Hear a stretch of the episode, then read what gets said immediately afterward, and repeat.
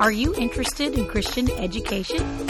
Would you like to learn how to be a Christian teacher or how to run your very own Christian school with success? The GCS Apprenticeship Program can help. Learn more on our website at gcsapprenticeship.com.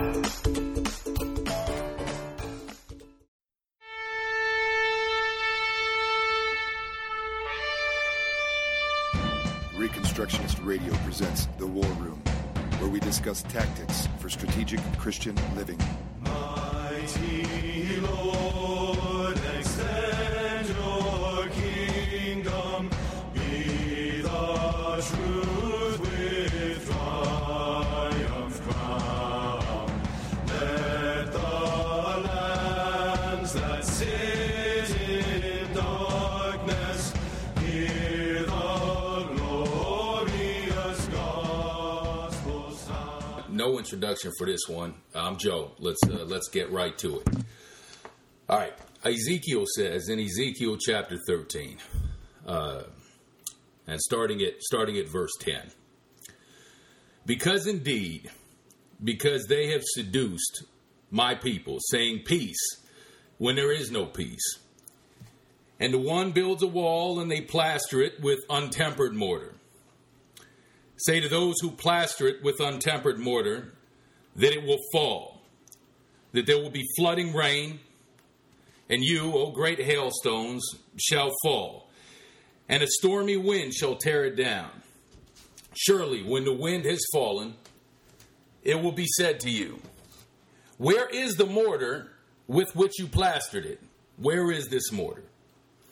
Therefore, thus says the Lord God I will cause a stormy wind to break forth in my fury, and there shall be a flooding rain in my anger, and great hailstones in fury to consume it. So I'll break down the wall which you have plastered with untempered mortar, and bring it down to the ground, so that its foundation will be uncovered. It will fall, and you shall be consumed in the midst of it. Then you shall know that I am the Lord. Lord, help us. Um, you have blessed us with illumination in the time of darkness. And um, help us as those who say we haven't bowed the knee to Baal. Help us face this situation that we're in today, um, this embarrassing situation, with grace and help us learn the lessons that you would have us to learn. In, uh, in Jesus' name. In Jesus' name. Look, we live in a time of great peril, in a culture governed by the idol of humanism, standing on a very cracked and compromised Christian foundation. We were not placed into this situation yesterday. As Christian Reconstructionists, we know that history does not occur in a vacuum. That the child sacrifice of abortion, the abortion genocide, the child sacrifice that rages around us, the humanistic incubation centers where the minds of the rising generation are sacrificed to Moloch, the lawlessness enforcement of the proactive police state, the unbalanced scales in the marketplace, the injustices of the pagan state great society network, executive state immigration controls to the welfare trap, to the modern plantations, to the projects, to the prisons, and on and on and on. Everywhere you look, the evidence that the religion of our culture is Moloch worship, humanism, that the adulation of the king state is as plain as day to anyone with illumination during this time of darkness. This religion of death demands human sacrifice, just as it always has done, and our countrymen and churchmen alike are eager to provide the capital. So, those with such illumination, who know not to look to the left or to the right, but to the cross, to apply the victory of Jesus to every sphere of life in the here and now, to exercise dominion, and to take the land for our King as part and parcel of the Great Commission, are small in number, but blessed abundantly with every resource that we need. Every resource that we need to build the foundations, rebuild the foundations, however you want to put it, and the wall for the city of God. We just can't afford to build with untempered mortar, and we can't expect, and we can expect 100% that tests will come, severe tests that expose the frailty of our weakest points, our most embarrassing points, the softest portions of our underbelly as image bearers that have this treasure in earthen jars. Look, I, became a Reconstructionist a little over a year ago. My motivation was consistency, not false unity, but consistency. Previously, as a conservative evangelical, I began to see way too many inconsistencies in the application of the Christian faith to the culture to reconcile. Way too much calling evil good and good evil. Too many empty slogans. Appeal to heaven while appealing to the state to make heaven on earth. Don't tread on me, except please tread on me in every way possible and do so in the name of law and order. One nation under God. Yeah, the God of humanism. You know, when I got to that line, my own line in the sand, where the Spirit gave me illumination, and I could go no further in good conscience as a professional shill for the American state idolatry movement. This was, you know, about a year ago. Uh, I couldn't do it. I couldn't slap the Christian fish insignia on the on, on the rolling wagon of statist nonsense. Uh, I became, by the grace of God, a Christian Reconstructionist. So, uh, coming from the American evangelifish world, where, where vote Republican is the means to establishing justice, and uh, Ted Cruz and Marco Rubio are characters of biblical proportions, able to pack out mega churches on a few nights' notice on the campaign trail. Being granted illumination, the, the illumination of basic Christianity applied to the culture in every sphere, with no compromise or toleration of idolatry, it was just so huge for me becoming a Reconstructionist. You know, I, I found a pearl of great price, man. I, I, I gladly traded my career as an evangelical pulpit poacher, pro life professional spokesperson, a aspiring gospel rap star, all of this. You know, I, I counted it as rubbish uh, to gain the knowledge of the full orb gospel of the kingdom of God. Uh, it cost it cost me a lot, you know, uh, uh, relatively speaking, and I believe I've gained more, but it's cost me money, friends, whatever. It, it's not about me. Christian Reconstruction is simply not compatible with 501c3 American churchianity. It's just not. You know, I, I, had built my kingdom in the latter and eagerly ditched it for a chance to build the kingdom of God in the former. You could say that there is a line in the sta- in the sand between American evangelicalism and Christian Reconstruction, or what we know as the full orb gospel. Okay.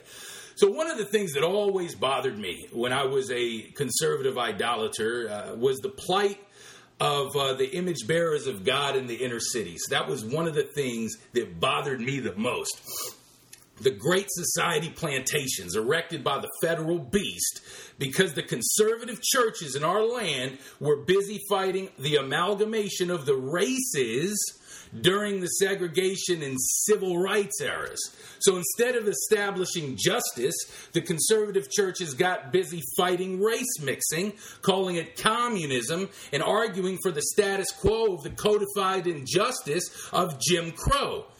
Therefore, the FDR administration saw its opportunity, swooped in, became the voice of justice, put on the status Superman cape, became the voice of justice, flew over the apathetic uh, churches caught up in, uh, uh, in, in, their uh, establishment of the status quo.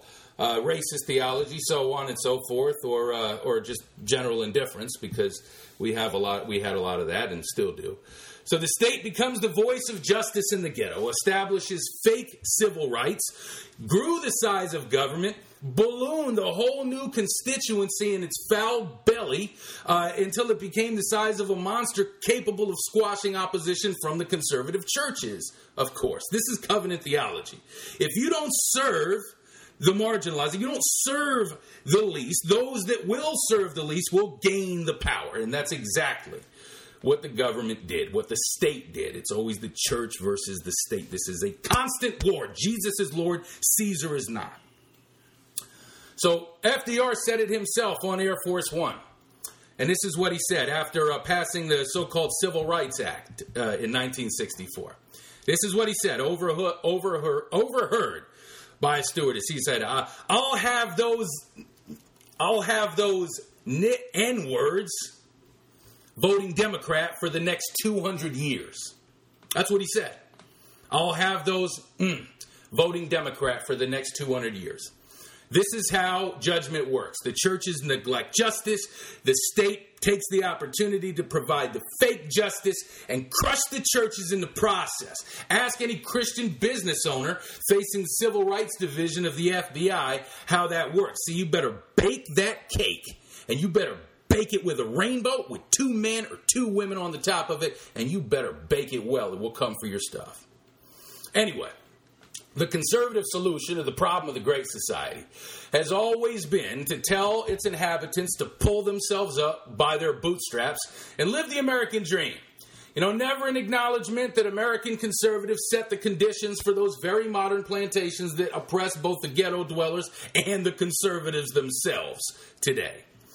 Whenever anybody brings up the past for today's American conservative on this issue, it's like the past doesn't exist. It's like everybody's a liberal. Every history started yesterday. History begins today. How dare you accuse me of having anything to do with this? I didn't own any slaves. I have like five black friends. I, I helped this black person back in 1992, so on and so forth, okay? Of course, the complete opposite happens when we talk about the glory days of the founding and the Constitutional Convention and all the civic religion idolatry that we have. Then, then and only then, the blessings of the American experiment and free market capitalism and yada, yada, yada go way back. And we're proud of our forebears for creating the greatest nation in history. And it's the greatest nation in history ever known. And we stand on the shoulders of giants and on and on and on.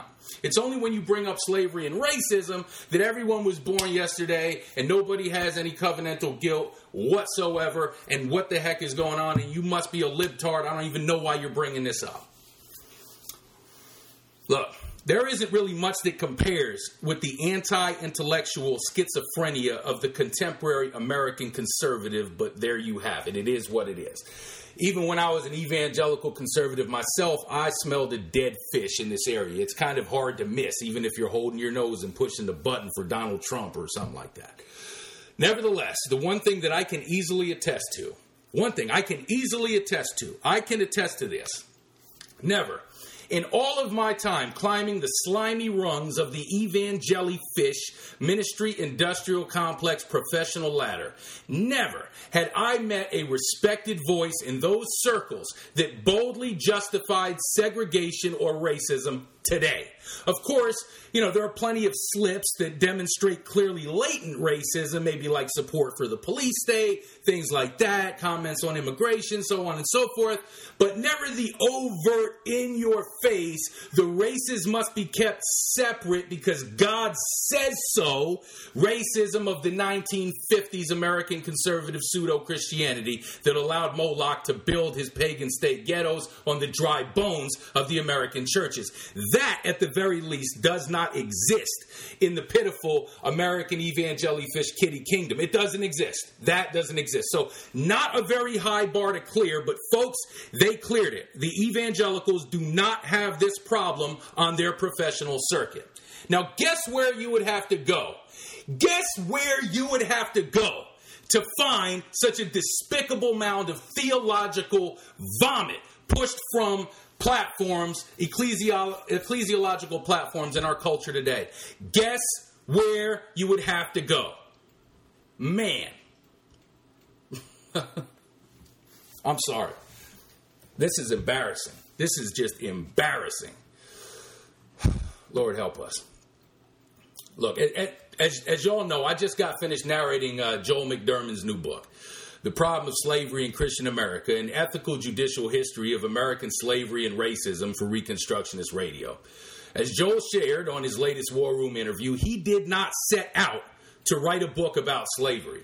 He wanted to address criminal justice reform, to smash the idol of the prison industrial complex, and to set image bearers free to a model of biblical justice, which would be restitution. However, what is the penalty in God's law theonomists if someone cannot pay restitution? Well, that's right. Biblical slavery is the penalty. He must work off the debt until the victim is paid uh, a double or 120% in the, in the case that he con- confesses first and, and brings the money back or whatever the case may be. The victim must be made whole. In our system, in Moloch State America, the state takes the place of the victim and enriches himself, itself, off the crime.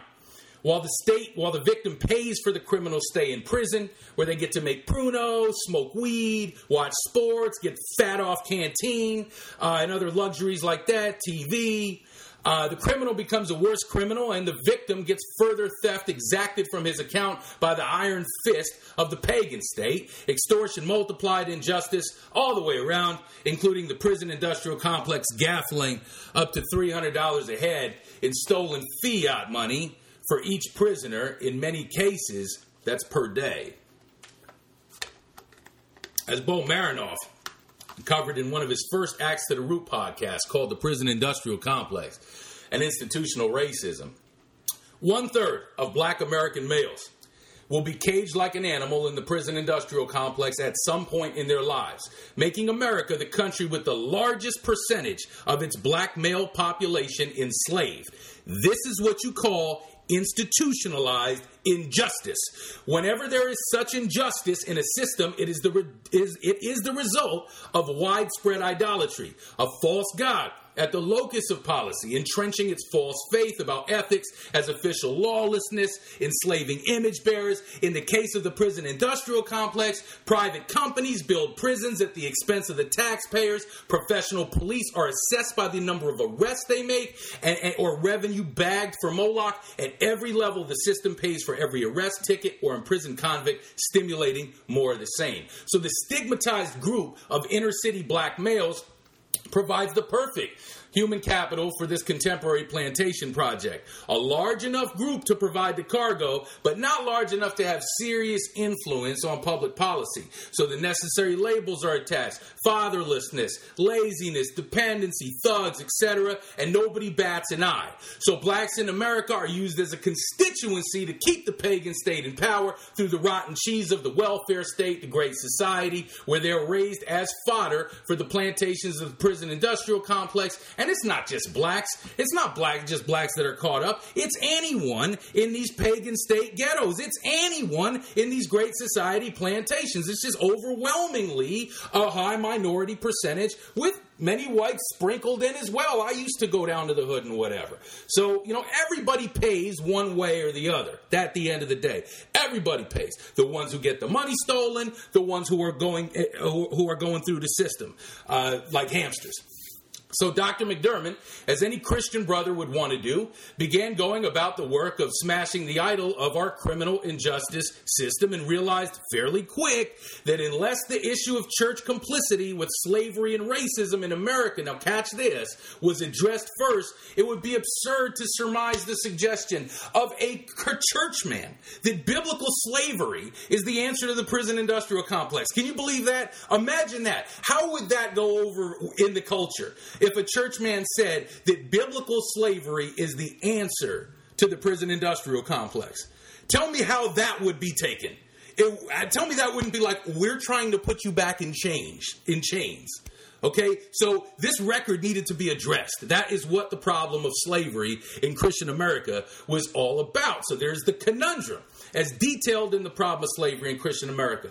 American Christians ha- have a god awful record when it comes to this subject. A record that includes justifying black chattel slavery as biblical and using the Bible as whitewash over the hellishly rotten institution's bloody walls. So if you are not familiar, please go to reconstructionistradio.com and listen to the audio book. We have that up there for free. You can download it for free. You can share it around. You can also purchase the book from AmericanVision.org. Please do that, but get up to speed on this very, very important book. Any seeker with a thread of honesty in their intentions will be left with their jaw hanging over the American church's covenantal guilt. From, get this, overtly leasing slaves to pay the pastor's salary, to coming up with excuses for why the slaveholders were otherwise outstanding Christians on average. Great works all over the place. Just victims to the circumstances at the time, you know. They were from Alabama or they were from South Africa, you know, stuff like that. The record is what it is. American churchmen backed the institution with theology, capital, and commitment throughout the entire bloody history. After the Civil War, American churchmen provided the staunchest opposition to blacks receiving equal treatment under the law and worked to perpetuate slavery under different forms, convict leasing programs, um, uh, so on and so forth. It was always done on a racial basis with giant racial animus and hatred fueling the opposition to loving your neighbor regardless of the amount of melanin that they possess in their skin. For example, Southern Presbyterian churchman Robert L. Dabney, in this infamous passage at the end of his disgusting bastardization of the Bible for chattel slavery, said, and this is this is what he said, and this right here starts on page 380. And I, it, it took me three times just to read this section it, it, when I was recording this book. It starts on page 380 at the bottom. Listen to this. Get a load of this. Get a load of this. All right. But while we believe that God made all of one blood all nations of men to dwell under the under the whole heavens, we know that the African has become, according to a well-known law of natural history, by the manif- manifold influences of the ages, a different, fixed species of the race separated from the white man by traits bodily, mental, and moral, almost as rigid and permanent as those of genus. Hence, the offspring of an amalgamation must be a hybrid race. Ooh. Stamped with all the feebleness of the hybrid and incapable of the career of civilization and glory as an independent race. You listen to this? This is Robert L. Dabney. And, in this, and this apparently is the destiny which our conquerors have in view. Now, listen to this line. If indeed they can mix the blood of the heroes of Manassas with this vile stream from the fens of Africa, then they will never again have occasion to tremble before the righteous resistance of the Virginia freemen, but will have a race supple and vile enough to fill that position of political subjection which they desire to fix on the South. The fens of Africa. Man, the fire of God burns against that. I'm sorry, it's true. The fire of God rages against that. Man, I, no words. Ridiculous. I mean, unbelievable. Unbelievable that that was preached from a pulpit, that that was the acceptable position regarding our black brothers and sisters in Christ or pagan blacks or whatever. That culture is race externalized and that the race of the African or the black is, is, is, is disgusting and it comes from the fens of Africa. That's Robert Dabney. Disgusting. Anyway, I urge anyone who has not listened or read to the problem of slavery in Christian America to put that on the priority list. Get to it. The contents therein make it plain why conservative churches have lost their salt and light in our culture when it comes to having a voice on policy issues in these communities, in these Moloch state plantations. Thus, the idea of a conservative churchman suggesting biblical slavery as an alternative to the prison industrial complex would be met with violent laughter, violence and laughter perhaps, and well justified considering the history.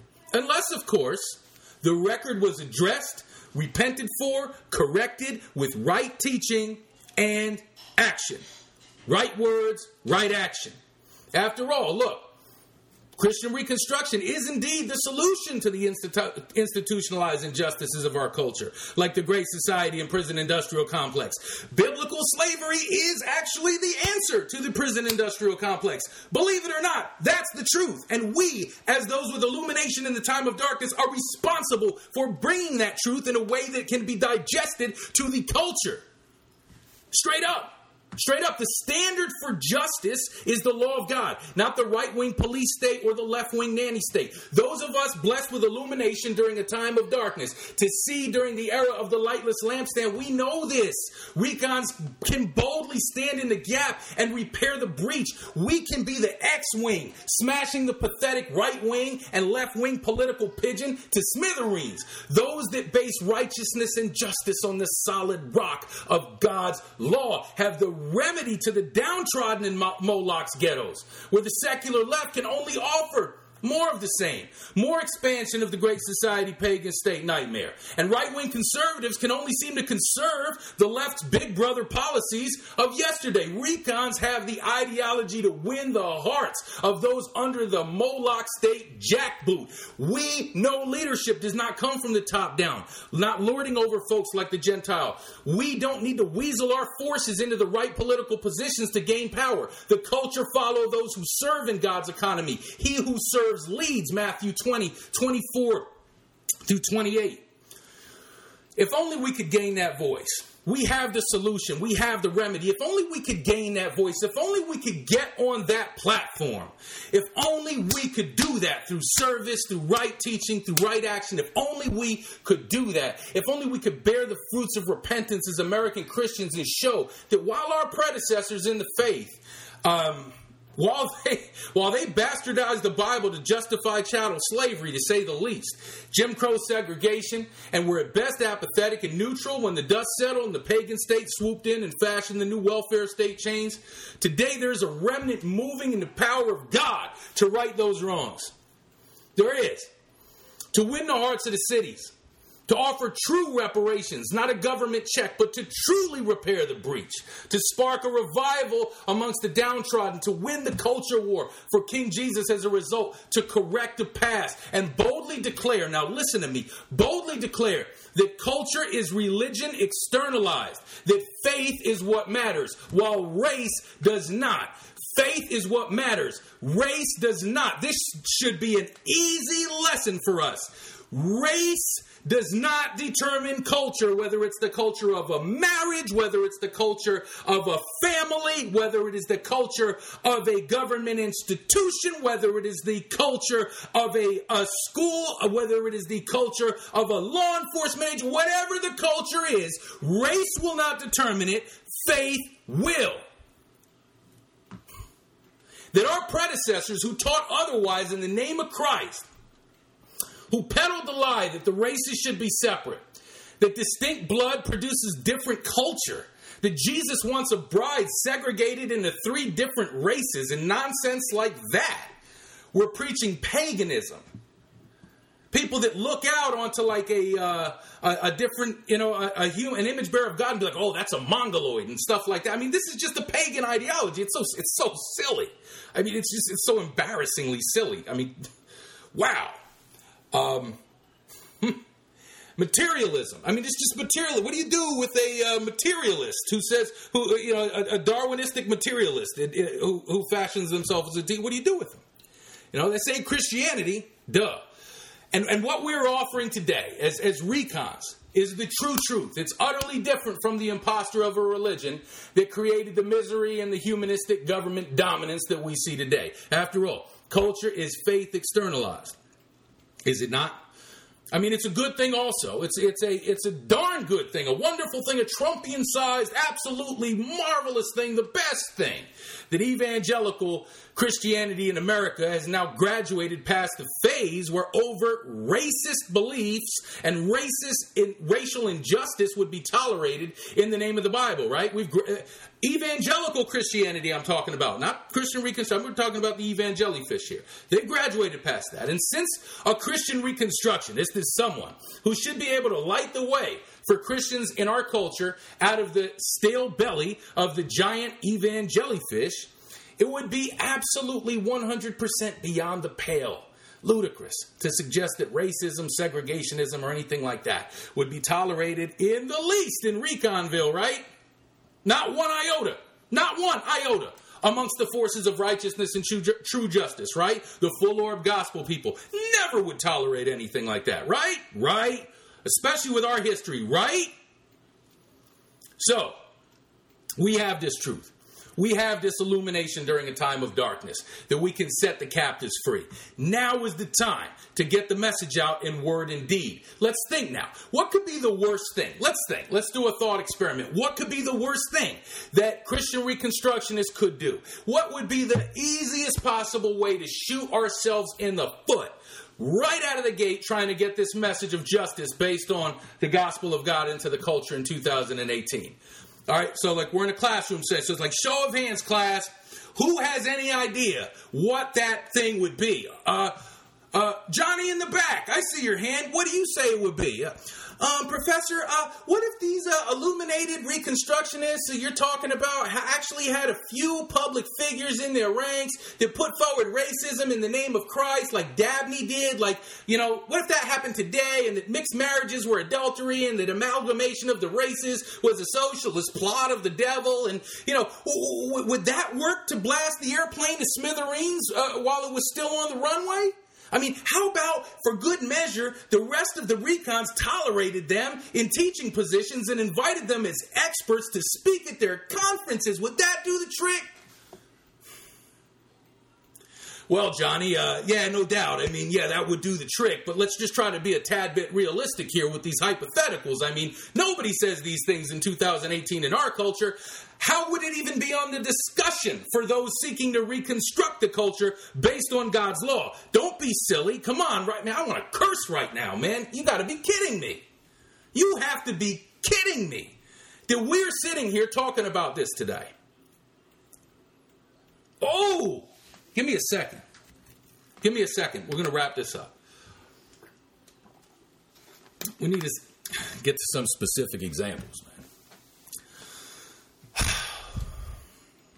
I'm sorry. I, I'm I'm sorry. I, I I mean, this is just way out there, way out there, man. it's got to be like a hidden camera all over, we're like in one of those Jim Carrey like movies or whatever, with the ocean and the the, the we're like in a big bubble.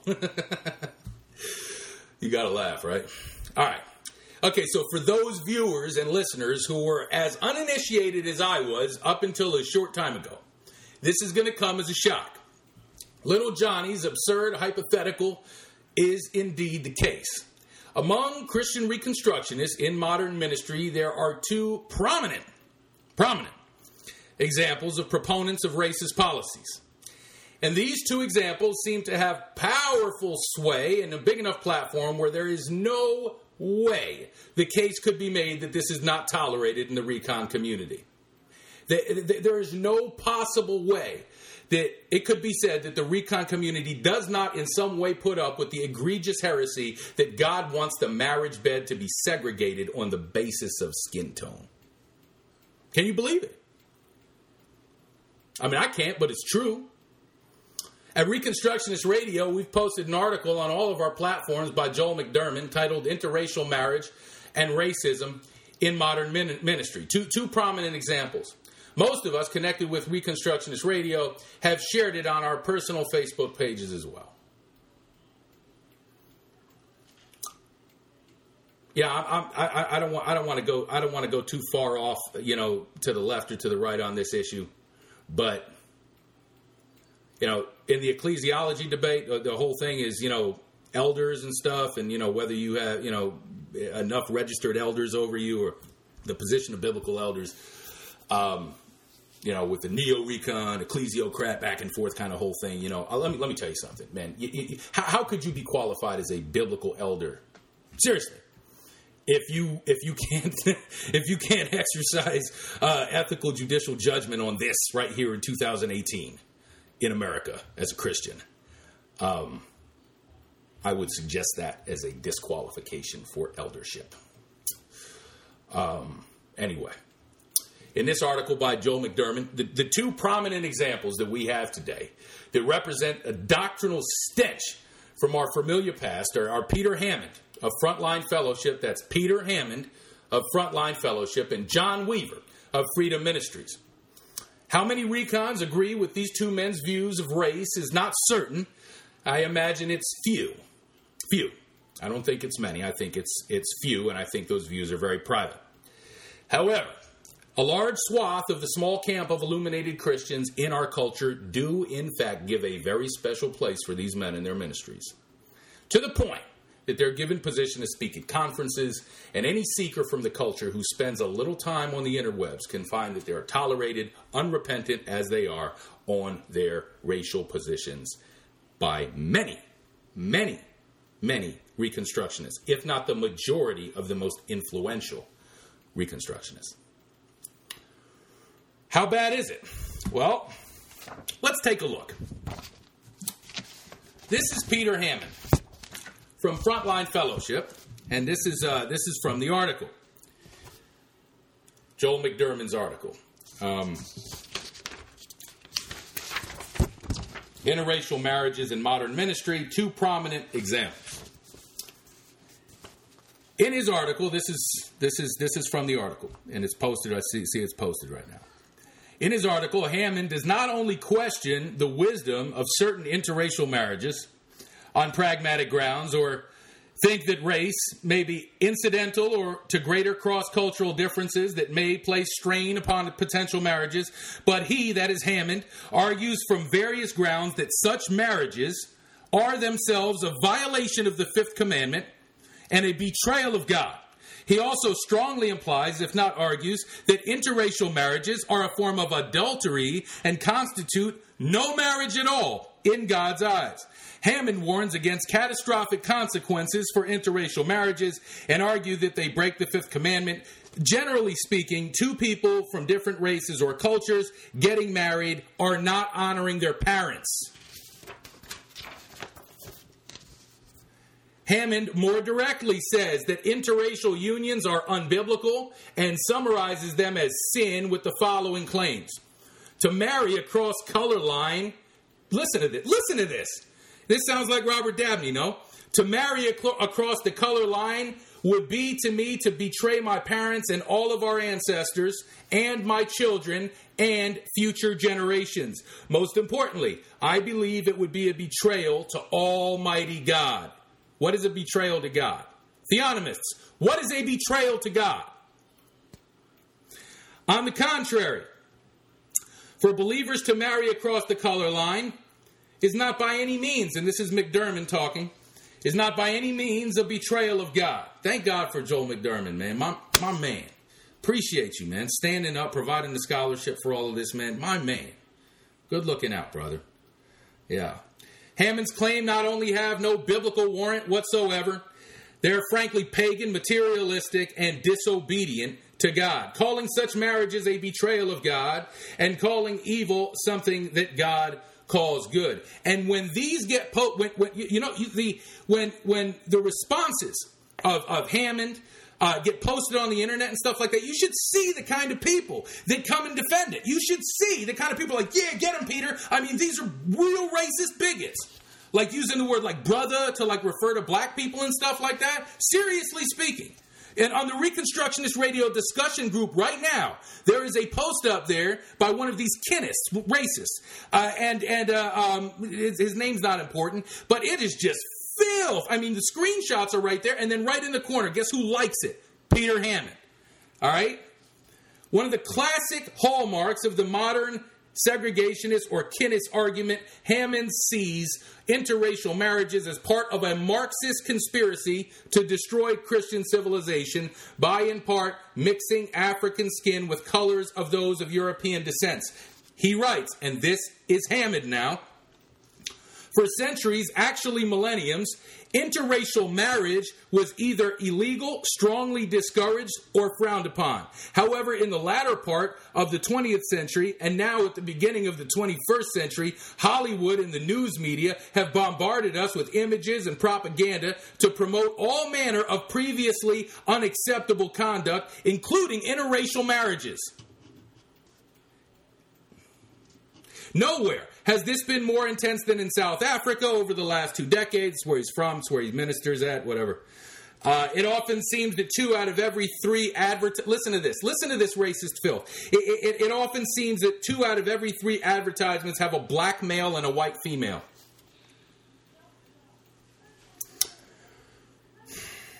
Numerous New World Order advocates openly say that mixed marriages are necessary to eradicate the whites and future generations. Mixed marriages are a plot of the devil, of communism, of the New World Order. A real reconstructionist type of statement, wouldn't you say? Sounds like some kind of like if you dip like a dispensationalist, like in, in you mix like a dispensationalist with like Robert Dabney. That is exactly what they would say. Um, so so ridiculous. He, he goes on for. I'm not going to read all. I can't stand it. I I, I really can't. I'm, I don't I don't have the stomach for it. I mean, this is disgusting. Are you are you serious?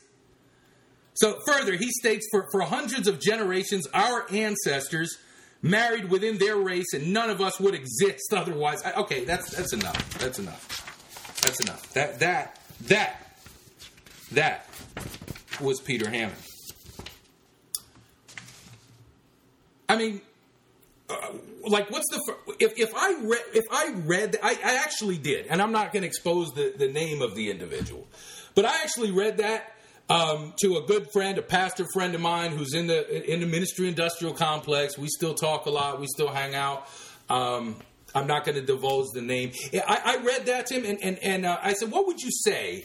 What would happen if somebody like that was booked for one of your conferences? What what would happen if like a speaker was booked, and then like that came out? You know that, that, that that's what he has. That's what he believes, and." He didn't really even know what to tell me. He's like, oh, he's like, well, what do you mean? He thought it was like a joke. He thought it was funny or something, you know. And then, and I was like, no. And then I told him the situation, and here's what he told me. He said, you know, he looks like you Reconstructionists have have a little bit of work to do before you can tell us anything about the schools or police or anything like that. And um, and that, that's what I mean. It's just it, you know the, the I was on the evangelical. So I'm telling you what exactly would have happened if if in the ridiculous situation that that occurred. Exactly what would have happened is that speaker would have been disinvited in a second, and the person that booked them, if they were on paid staff, would be canned immediately. Gone. I mean, gone. Please don't have anything to do with this ministry again. You do not have the judgment to be able to handle your position. Period. It just wouldn't be a problem. So, Hammond, in his own words, this is Hammond in his own words, uh, replying um, to, to Joel McDurmon in an article posted. Look, without irony, on a Kinist website. Without irony, this is a Kinist website that shared this from uh, from Ham from uh, from Hammond. This is what Robert Dabney says of himself. We are not teaching anything different from R.J. Rushdoony or Professor Francis Nigel Lee or Robert Louis Dabney, Chief of Staff to Stonewall Jackson and Robert Lee, would be similarly damned by your standards. Let me read that again. Peter Hammond says, I, Peter Hammond, am not teaching anything different than Robert L. Dabney.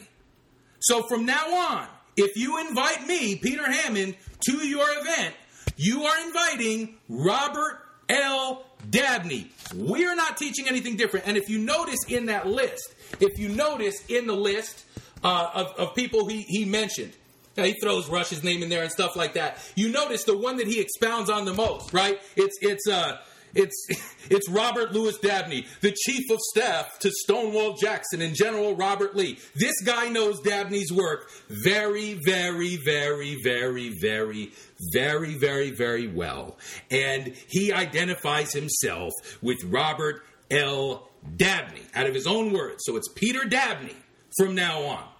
It's it's it's Peter Dabney. It's it's it's Roger. It's Robert Hammond from now on. Um, that's that's from his own works. So, giving this well-educated Dabneyite a platform to speak. Um, that should not be on the table. Let's just uh, let's just say that should not be on the table. Period. I mean, how how ridiculous how, how ridiculous is this? How, how ridiculous! All right, so we have another example. It's it's uh, it's not just uh, it's not just it's not just Peter Dabney. All right, we also have John Weaver of Freedom Ministries. Listen to this. This is this is again from Joel's article. he got this out. Listen to this. This this is this is Weaver. This is Weaver. See if you could stomach this one. Had God desired only one race, he would not have created the other races. And if God desired that we intermarry and amalgamate and become one, why would he have begun the other races to begin with? Very obviously, it was not his desire that we intermarry. Because when you intermarry, what you do is you then basically destroy the races. You cannot maintain the differences. One of the principles that is laid out now this this is this is John Weaver. One of the principles that is laid out very plainly in the book of Genesis, what God created is that everything was to bring forth forth fruit after its own kind. You could have read you could listen, you could have read this in, in 1845. All right? Now now it's very simple.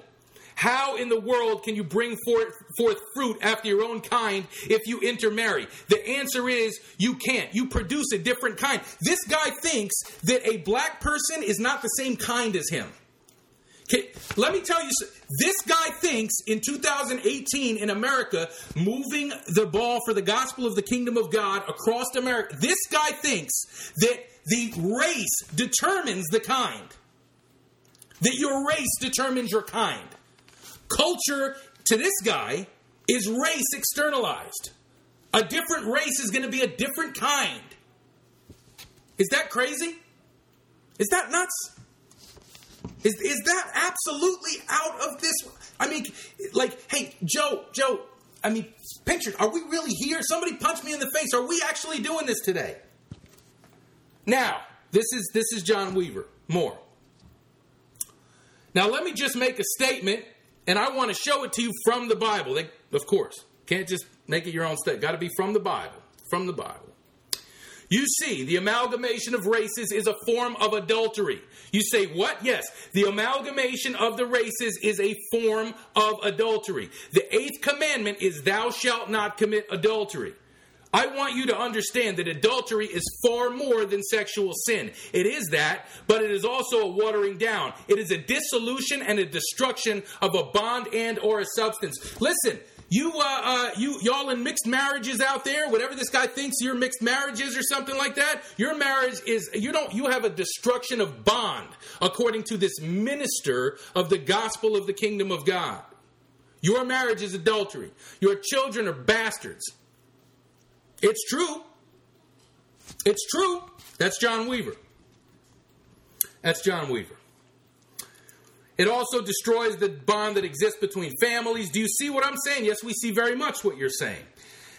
So, what happens is it is a watering down. Now, listen carefully to what our founding fathers said. Well, you got to bring them in, right? To secure the blessings of liberty for ourselves and our posterity. John Weaver, all right? This is what he says.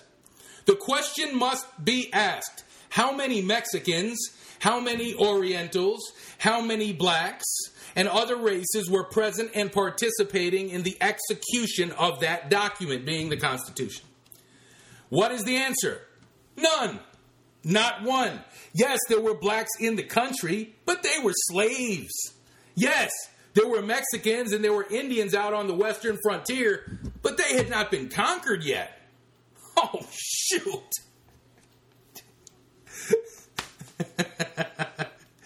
all right. All right. But none were at the founding of this nation. Now, I'm this this is this is my favorite one in my in this whole thing from John Weaver from the article Joel McDurmon uh, first one. This is my favorite one. Now I'm not trying to sound racist.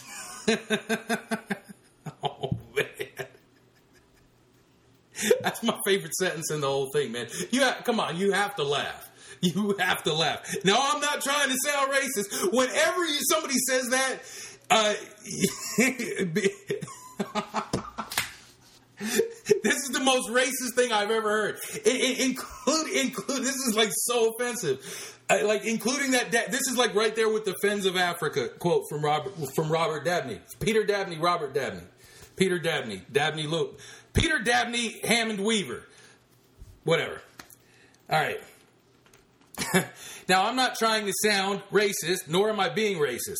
I am simply pointing out a fact, and here's here's the fact that this country was founded by white European Christians who wanted to. Uh, yeah, I, I, I, all right, whatever. I'll finish it. Who wanted to establish a Christian culture, not an African culture, not an Oriental culture, not a Muslim culture, not a Mexican culture. See, how- see how he mixes in like the the faiths with the ethnicities. Not a Muslim culture, and, and then not a Mexican culture. You, you, you see that? That is that's paganism right there. Just woo, switching in, you know, the the you know a, a false faith with a false genetic, you know, like that, right? Um, but a Christian culture. We want to create the Christian culture. And it is this Christian culture, uh, says Weaver, that is passed down to our posterity from the white ones to the white ones, right? Now, that what is happening in America, he says. Are you listening?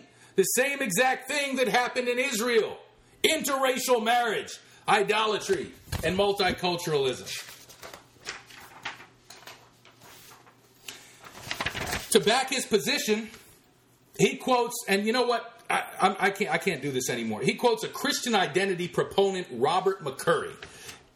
I, mean, this guy is something else. This guy's. It's just you know. I mean, it's just basically like reading Robert L. Dabney. That's and that's what they say. They say we're just basically that generation. They say it straight out. If you ask one of these guys, they'll tell you, "Oh, we're no, we're this is like your your great grandfather's Calvinism." This is what they say, and then you look at the Presbyterians in the South, like Robert L. Dabney. Like, well, I mean, yeah, I guess. I mean, in certain ways, I don't know everything about that era, but I know a lot more after reading Joel's book, "The Problem of Slavery in Christian America," and yeah, in many ways, very close to it. In many ways, very, very close to it.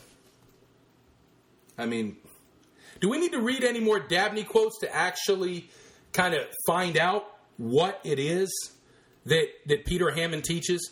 I mean, Peter Hammond says he's Robert Dabney. Do we need to read more Robert Dabney quotes? Peter Dabney, Robert. Da- do we need to read more Dabney quotes? Let's do, let's just do one more. All right, let's do one more.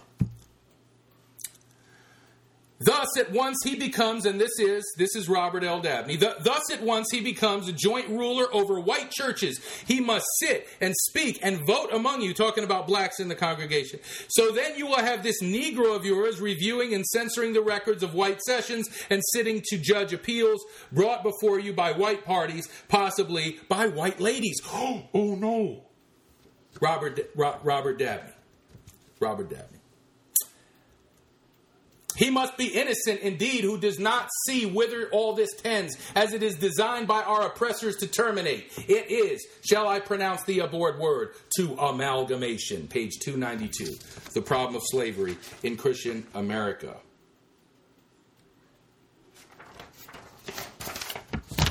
So that's that's that's that's who Peter Hammond identifies with, Robert Dabney. So he says it in his own in his own words. I'm teaching nothing other than what Robert Dabney is teaching. So that's who you're listening to. However, the views are cloaked. Maybe the, the church now has like, you know, maybe they have like black and white members in the church, but definitely not in the marriage bed. The bed we will segregate because we need to keep the races pure and separate, right? Pretty infuriating, no? Pretty infuriating. I mean, there it is. Not much more needs to be said. I felt just as as disgusting reading that as I did narrating the contents of Joel's book. Uh, when I was reading Hammond, or or when I was reading, um, uh, when I was reading Weaver, uh, I felt just as disgusting as as having to pause and wanting to punch my computer screen uh, when I was re- when I was narrating the problem of slavery in Christian America. Um, the fact that we are dealing with this today, ladies and gentlemen, it, it just it, it just it just it just should be a given that these such men teachers would be immediately disqualified for their recognition as legitimate for teaching these pagan views on race that have such a recent sting in our past and rightfully debilitating effect on winning the, the hearts on Moloch, Moloch's modern plantations. It's stunning. This is a sick, sick joke. Can you think of any other way, a better way to disqualify Christian Reconstruction? To go into like inner city New York and to try to, you know, get an urban missions done and maybe like, you know, to build up some kind of trade school or something like that to do it based on the gospel of God. And then, to, you know, when they find out that your real identity is like, well, wait a second, you guys tolerate, oh, what did he say? Are you kidding? Oh, that was a, oh.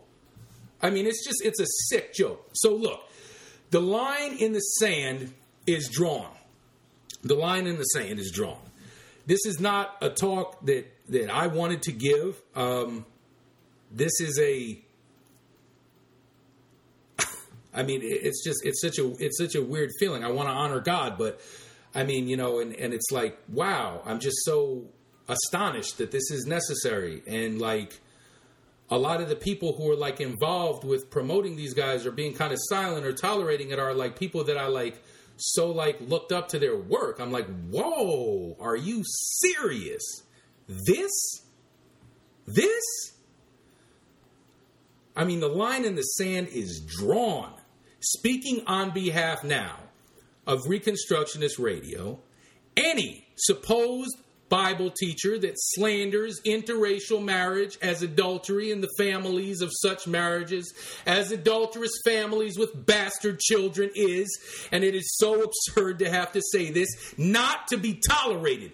Plain, just point blank, not to be tolerated to state the most obvious, as Joel pointed out in a recent Facebook post, no Christian, and certainly no Christian leader, may remain silent in the face of such teaching. None should tolerate such teaching in their midst, nor entertain and receive those who teach it. Indeed, each of us is to the person. We ought to unify in decrying this error and endeavoring in the in the utmost to eradicate it from our assemblies, conferences, associations, etc. Joe McDurmon drew that line in the sand in a, in a Facebook post. And, and and half of it, I'm reading it, and it's like I'm reading. I'm like, way to stand, and then I'm like, oh my goodness, is this really necessary? Is is one of the scholars from our movement? Do they really have to say this and do this? And it's just like this is not something that I, I. I mean, I know that I have a lot of people who are not Reconstructionists who are watching this, and they're just like, whoa! Like I thought Joe had the theology here. Like I thought, like it was convicting the stuff he was giving me for my sermons, and like yeah, we can't feed our kids to the humanistic incubation centers, and yeah, we can't, you know, do lawlessness enforcement and all of that, and support the um, executive policies of the pagan state. And whoa, what are they dealing with? Who are these guys? Like, I mean, the toleration of this as, as a matter of conscience ignores and shames the countless victims. I mean, the countless victims. Anybody, if I mean, to have your marriage slandered from the pulpit or slandered by a powerful ecclesiastical figure as adultery, and you're a theonomist, what is the penalty for uh, for adultery in the law of God? Now, whether it abides today or whether it doesn't, in the same way that it did before, for those outside of the theonomic circles, this is some very, very, very, very serious. Ser- this is not a, a light consequence. No, oh, this guy's opinion is this or whatever. He's saying that's adultery. That is the same as adultery. And what does a false accuser like that get according to the law of God? Well, the punishment that was meant for the victim. So, I mean, sort that out. Sort that out as you want and, and, and as you will. Um, I could get into different things, whatever. Uh, you know, look, I utterly oppose the anti miscegenation position. I will call upon everyone else to do so. I hereby draw a line in the sand for leaders and would be leaders within the Christian Reconstruction movement, broadly speaking. This sinful doctrine is a line that should not be crossed, nor should we allow any teacher with whom we associate with to cross it either. This should be and is, in fact, a non negotiable. And here's what Joel McDurmon says He says, At the end of the day, when the dust clears, if I am the only one standing on this side of the line, I will remain standing and I will not budge, and I will pronounce the same moral judgment then as now. And though I am certain that I will not be alone, yeah, Joe, you will not be alone. Reconstructionist Radio stands with you on that side of the line, regardless if everybody else is gone. And every whether they're gone by tolerating it or giving room to it or endorsing it in some way, shape, or form, or whatever. At Reconstructionist Radio, we call upon every leader or would be leader to make their position equally clear according to the doctrine of no neutrality. Silence in the face of evil is evil itself. providing a platform for such evil, the slander of godly families, the paganism of genes determining culture. Well, for us, not acceptable is not strong enough of a condemnation. We call on all of our co laborers in the cause of King Jesus to make the commitment to clearly oppose this rancid ideology and join us in abstaining from all gatherings and assemblies, either as a speaker, sponsor, attendee, or any other capacity, where any person teaching or otherwise is welcomed or entertained as a teacher or a speaker, with the exception of presenting oneself in opposition. With the exception of presenting oneself in opposition. We will not build with untempered mortar. The line in the sand has been drawn. As embarrassing it is that we must make this public stand to begin with, Lord, use it as an impetus to keep us humble. Perhaps that's what this is all about. Keep us humble, Lord, so that you can truly use us to light up the darkness, to serve the least in our culture, and therefore win their hearts and build the walls with good mortar. I appreciate y'all for joining me for this. It's, uh, it's Joe Salant with Reconstructionist Radio. Thank you for joining us in the War Room. Please enjoy The Nation's Rage, Psalm 2, by My Soul Among Lions. Why do the nations rage?